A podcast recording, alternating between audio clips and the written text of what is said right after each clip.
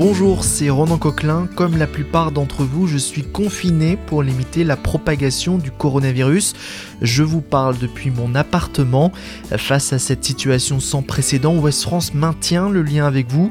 Dans ce podcast, anonymes ou personnalités nous racontent leur confinement. Bienvenue dans votre journal de bord, comme à la maison.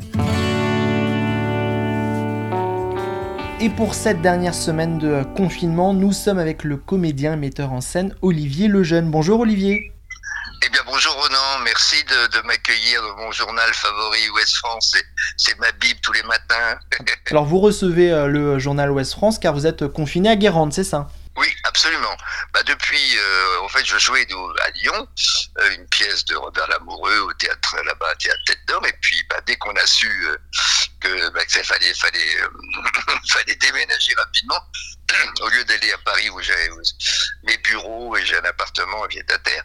Donc je suis venu ici dans ma résidence principale et bien m'en a pris parce que quand même d'être bloqué à Paris, je plains les Parisiens qui ont été bloqués en appartement.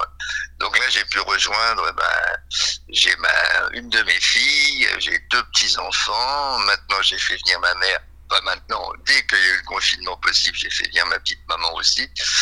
Et voilà, donc euh, mon épouse, voilà, on est tous là. On a une maison avec un grand jardin. En plus, juste à moins d'un kilomètre, j'ai un petit étang, donc c'est ma petite marche à pied quotidienne. Mais ça fait drôle d'être ici à Guérande et de pas pouvoir aller euh, jeter un œil sur la mer. Mais je suis très très respectueux. J'ai été arrêté une fois pour un contrôle. Et euh, voilà, donc les gendarmes m'ont reconnu. J'ai peut-être dépassé de 300 mètres le rayon d'un kilomètre. Oh, ils m'ont dit, on n'est pas à Paris ici en Loire-Atlantique, vous inquiétez pas, on va pas vous embêter pour 300 mètres de différence. Donc voilà, c'est cool. Alors on approche de la fin de ce confinement. Comment vous avez vécu cette période? Plutôt bien, dans le fait qu'il y a eu plusieurs couches. Euh, il y a eu une première couche euh, de surprise et en même temps euh, d'agréabilité, de se dire ah tout s'arrête, je vais pouvoir souffler, j'ai beaucoup de travail en retard, travail d'adaptation, travail de préparation de mise en scène. Donc je vais en profiter, je vais peut-être profiter pour écrire une nouvelle pièce. Donc il y a eu voilà, puis très vite, je dirais le le fait de ne pas pouvoir euh, aller plus loin que pour les courses. Euh, ici, c'est moi qui fais toujours les courses, j'adore ça. Donc, euh, bon, j'ai mon, autorisation, je me fais. Donc, c'était à la limite comme un jeu, un jeu nouveau. Donc, au départ, j'avais le côté ludique. Après, il y a eu une deuxième phase, tout d'un coup, de. je dirais, mais on va jamais en voir le tunnel. Mais en même temps, je dirais que je fais partie des privilégiés puisque comme je vous l'ai dit, j'ai un jardin, donc j'étais pas enfermé. Il a fait une météo, mais comme c'est la nature se foutait de notre gueule, quoi. Euh, si beau temps, euh, je comprends qu'à Paris, euh, enfin non, je comprends pas que n'aient pas été civiques, mais l'envie quand on a une famille de sortir, d'aller marcher. Ici, d'ailleurs, dans la campagne, dans ma petite marche quotidienne, j'en ai vu des paquets de gens qui se promenaient, enfin bon, qui, qui, qui dépassaient les deux personnes autorisées. Enfin bref. Mais et puis voilà, ça c'était la phase tout d'un coup, disons, oh là là, mais puis la phase d'inquiétude par rapport à la progression, euh, j'ai eu, je pense, une forme, je dirais, bénigne de, du corona. J'ai commencé à avoir de la fièvre, tousser. J'ai été très bien traité par un médecin ici à Guérande qui m'a donné tout de suite des antibiotiques, qu'il faut faire j'ai essayé désespérément dans ce département de me faire dépister pour savoir si je l'avais, si je l'avais eu aussi. Et puis bon, pas moyen. Euh, j'ai des copains qui m'ont envoyé de Paris, c'est quand même le monde à l'envers des marques. Euh, ils en avaient parce qu'ici on n'en trouvait pas, mais comme beaucoup d'endroits, même le gel hydroalcoolique, euh, j'en avais apporté avec moi, j'en avais réussi à en avoir un petit peu avant le confinement. Donc voilà, donc c'était après la phase euh, Oh là là, c'est vraiment sérieux, c'est, c'est plus que sérieux, c'est, c'est, c'est guerre. Et puis après, moi, la troisième phase, euh, il n'y a pas eu de révolte, mais une sorte de résignation. Ben, soyons philosophes. Euh, Dieu veut que euh, dans ma famille, tout le monde aille bien, que, j'aille bien. Donc voilà, surveiller ses proches, m'occuper de ma petite maman qui a 91 ans, ce qui n'est pas non plus facile. Donc voilà. Puis maintenant, ben, c'est la phase point d'interrogation. Euh, ok, on nous remet enfin en liberté, liberté surveillée. Bon, moi, j'ai mes bureaux à Paris, donc je vais pouvoir dépasser les 100 km. En plus, ici, on est dans un département vert. Mais l'idée d'aller dans, de prendre le train, ça m'amuse pas. Euh, J'essaie de trouver des heures creuses. Donc là, quand même, il y a une inquiétude parce que mine de rien, on avait une sorte, je dirais, d'être dans le vert, d'être sur la côte atlantique, la côte ouest. C'était assez rassurant par rapport à ce qui se passe à l'est et tout. Donc euh, voilà. Puis maintenant, alors point d'interrogation sur le boulot parce que bon, je ne suis pas intermittent. Euh, je suis donc auteur, comme vous l'avez dit, metteur en scène, un peu coproducteur de tas de spectacles. Donc en fait, on fait partie de, de ceux qui, qui proposent du travail. Là, j'ai trois pièces pour la saison prochaine. Comment ça va se passer justement? Alors, ben, comment ça va se passer? Ben, Justement, euh, j'ai tous les jours euh, des comédiens qui m'appellent. J'ai une pièce avec Patrick Sébastien, une pièce avec Popek et Gene Manson, et puis une autre pièce avec moi et, Pierre-Jean Chalençon. Donc, ces trois comédies. Euh, tout le monde me demande des plannings de répétition. Euh, Popek m'a fait rire hier en me disant au téléphone, mais euh, dis donc pour les répétitions, il faut, faut avec son accent, il faut qu'on garde quand même un mètre cinquante entre chacun. Il y, a, il y a deux pièces il y a deux protagonistes qui s'embrassent, donc ça c'est sûr qu'on le fera pas dans les répétitions. Euh, mais répéter sans savoir, en principe toutes ces pièces partaient mi-septembre, troisième semaine de cette tournée. Là maintenant, j'ai deux producteurs différents qui s'inquiètent parce que beaucoup, d'ailleurs, on a signé une pétition, beaucoup de théâtres municipaux, euh, je citerai pas des noms, mais n'ont pas une, une attitude formidable, forcément. C'est l'argent de l'État. Bon, ils ont annulé purement et simplement les spectacles jusqu'à janvier. Ce qui veut dire qu'il y a des, des, qui, avant même que, M. Macron parle, avant même qu'Edouard Philippe ne s'en mêle, avant ils ont dit non, non, bah, nous on veut pas s'embêter, on ferme jusqu'en janvier, donc ça avait déjà pas mal de spectacles qui ont été annulés. Alors, on va, moi je, je mise, euh, je, là c'est un peu, je dirais, un journal de guerre. Tous les jours, là j'ai pas une nouvelle aujourd'hui. Euh, par prudence, euh, deux de mes producteurs, je dirais, déplacent les dates de septembre-octobre dans le calendrier des villes, mais encore faut-il euh, qu'il y ait de la place avant que tout soit bouqué. C'est un temps plus difficile cette année que les deuxièmes tours des municipales n'a pas eu lieu, donc euh, il y a plein de villes euh, aussi qui veulent pas prendre de décision. C'est tout cumulé, quoi. Euh, donc là, c'est vraiment dur. Et ça, c'est vrai que j'ai plein de copains comédiens. Bon, pour rien, je ne peux pas donner le nom, mais j'ai une amie comédienne qui, hélas, s'est suicidée il y a 8-10 jours. Elle a avalé trop de, de, de produits et, et, après, on a découvert que c'était par angoisse, c'est par angoisse financière, au lieu de, de dire, bah, écoutez, aidez-moi. Elle a, si sur son Facebook, après on a retrouvé des pages en disant est-ce qu'on peut pas pendant trois mois pas payer son loyer, son électricité, etc. Et puis voilà donc un coup de désespoir, de déprime. J'ai très peur moi sentimentalement et humainement que en fait les artistes sont des gens, je dirais pas plus fragiles que les autres, mais quand même il y a une faille déjà de vouloir être artiste, ça prouve que on a une sensibilité peut-être un petit peu euh, autre qu'une sensibilité Bon, là, en effet, le gouvernement a l'air de lâcher du lest. Euh, bon, c'est bien, je suis ravi pour les, intermittents, donc une année blanche, donc leurs droits vont être prolongés. Mais il faut pouvoir aider les, ma les machines qui proposent justement du travail. Il suffit pas de donner des droits du chômage supplémentaire si on n'aide pas les gens qui proposent du travail. Selon vous, les, mesures annoncées euh, par Emmanuel Macron pour le monde de la culture ne sont pas euh, suffisantes?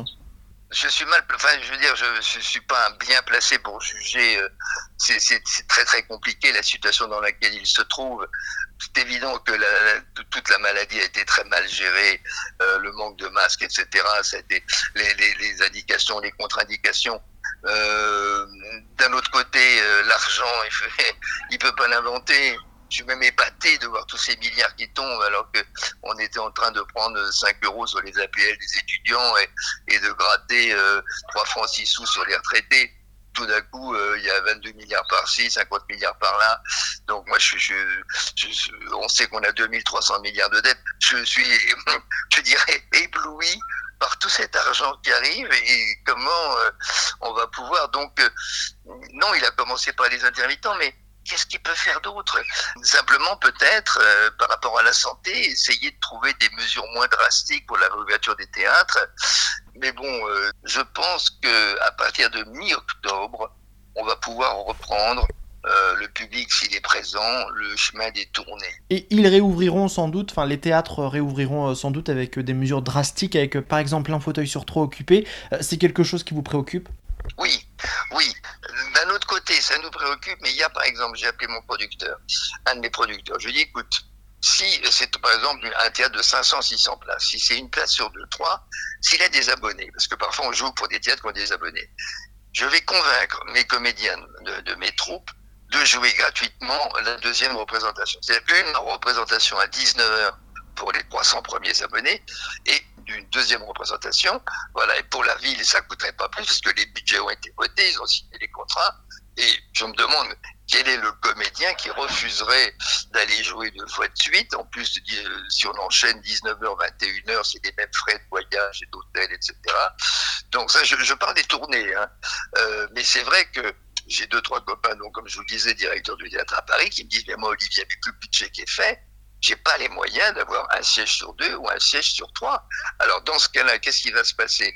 Ou les comédiens, entre guillemets, tête d'affiche, accepte de jouer le jeu et d'accepter de jouer pour le point zéro du théâtre où la recette est équivalente au cachet, ou dans ce cas-là, bah, les théâtres vont, devoir euh, peut-être engager s'ils veulent jouer, parce qu'on sait qu'un théâtre fermé coûte plus cher qu'un théâtre ouvert, euh, euh, vont devoir peut-être prendre des spectacles moins ambitieux, plus raisonnables, euh, c'est une autre formule aussi, euh, mais j'ai deux copains directeurs qui, commencent à y penser. Donc on attend les mesures. Hein. Euh, je pense que ça va tomber. On va savoir là, quand est-ce, à partir de quand les, les théâtres peuvent ouvrir et surtout sur quelles conditions? Il y, a, un directeur que je connais, Jean-Marc Dumontet, qui est très, qui est très proche du pouvoir d'ailleurs de M. Macron et du ministre de la Culture, qui a à peu près 5-6 salles à Paris, euh, dont les Frédéric Bergère, euh, le théâtre Antoine et autres. Euh, lui dit que c'est impossible de faire un siège sur deux, c'est impossible de mettre des masques au public, et encore moins possible de demander aux comédiens de jouer avec des masques. Donc, euh, on arriverait à une situation ubuesque. Moi, ça me gênerait pas, sincèrement, de jouer, de faire jouer devant des, un public avec des masques, bon, on entendra moins les rires. Euh, mais, mais, bon, euh, là, par exemple, dans mes deux pièces, je dis, j'ai des comédiens qui doivent s'embrasser. Bon, ça, on va changer. Surtout, par exemple, Monsieur Popek qui s'inquiète beaucoup des répétitions, euh, de la mise en scène. Donc, évidemment, quand on a six comédiens sur scène dans une salle qui va peut-être faire 7 mètres d'ouverture, respecter 1 mètre 50 dans l'espace entre chaque comédien, c'est quasiment impossible, ça. Je pense que peut-être une des solutions pour les comédiens, peut-être pas pour le public, mais pour les comédiens, pour qu'ils puissent travailler et jouer en toute sécurité, d'avoir un système de dépistage régulier. Bon, mauvaise comparaison, mais comme le faisaient les acteurs, ça j'avais lu, euh, de films X qui avaient un dépistage régulier de, du sida.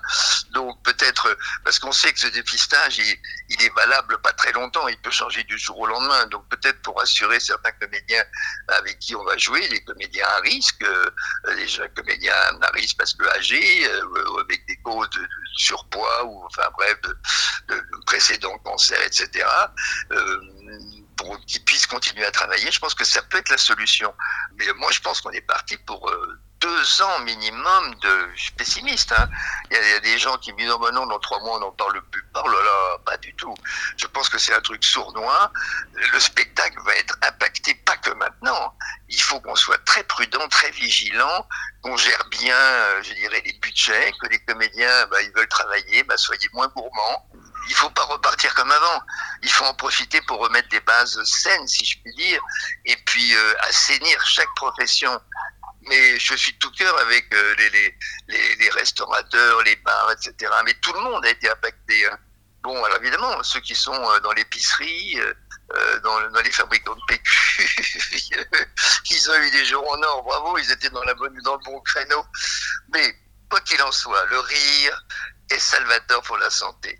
Quoi qu'il en soit, il faut essayer, je dirais, mieux d'en rire que d'être morose. Ce serait peut-être ma conclusion.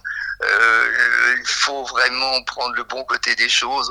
Si on a la chance de ne pas être malade, euh, d'avoir autour de soi des gens qu'on aime et que tout va bien, ben, c'est le principal. Les soucis d'argent, c'est très angoissant, je sais. Mais euh, c'est moins important que, le moral et la santé. Mais bon, bien sûr, toujours. Hein toujours, toujours, toujours. Voilà, mais essayons de voir le côté, euh, allez, le, le, verre à, mo à moitié, à moitié plein plutôt qu'à moitié vide. Merci beaucoup, Olivier Lejeune. Merci, Ronan.